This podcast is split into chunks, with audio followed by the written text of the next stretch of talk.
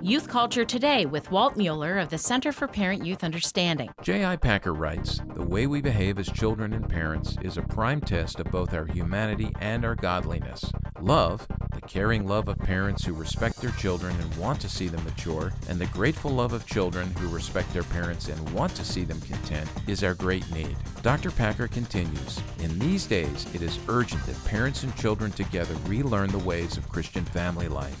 In the West, yesterday's extended family has shrunk to today's nuclear family. Social security and community affluence have reduced the family's importance as an economic unit, and all this has weakened family relationships.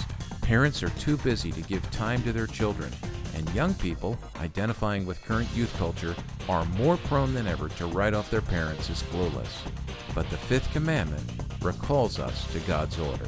For more on youth culture, visit us on the web at cpyu.org.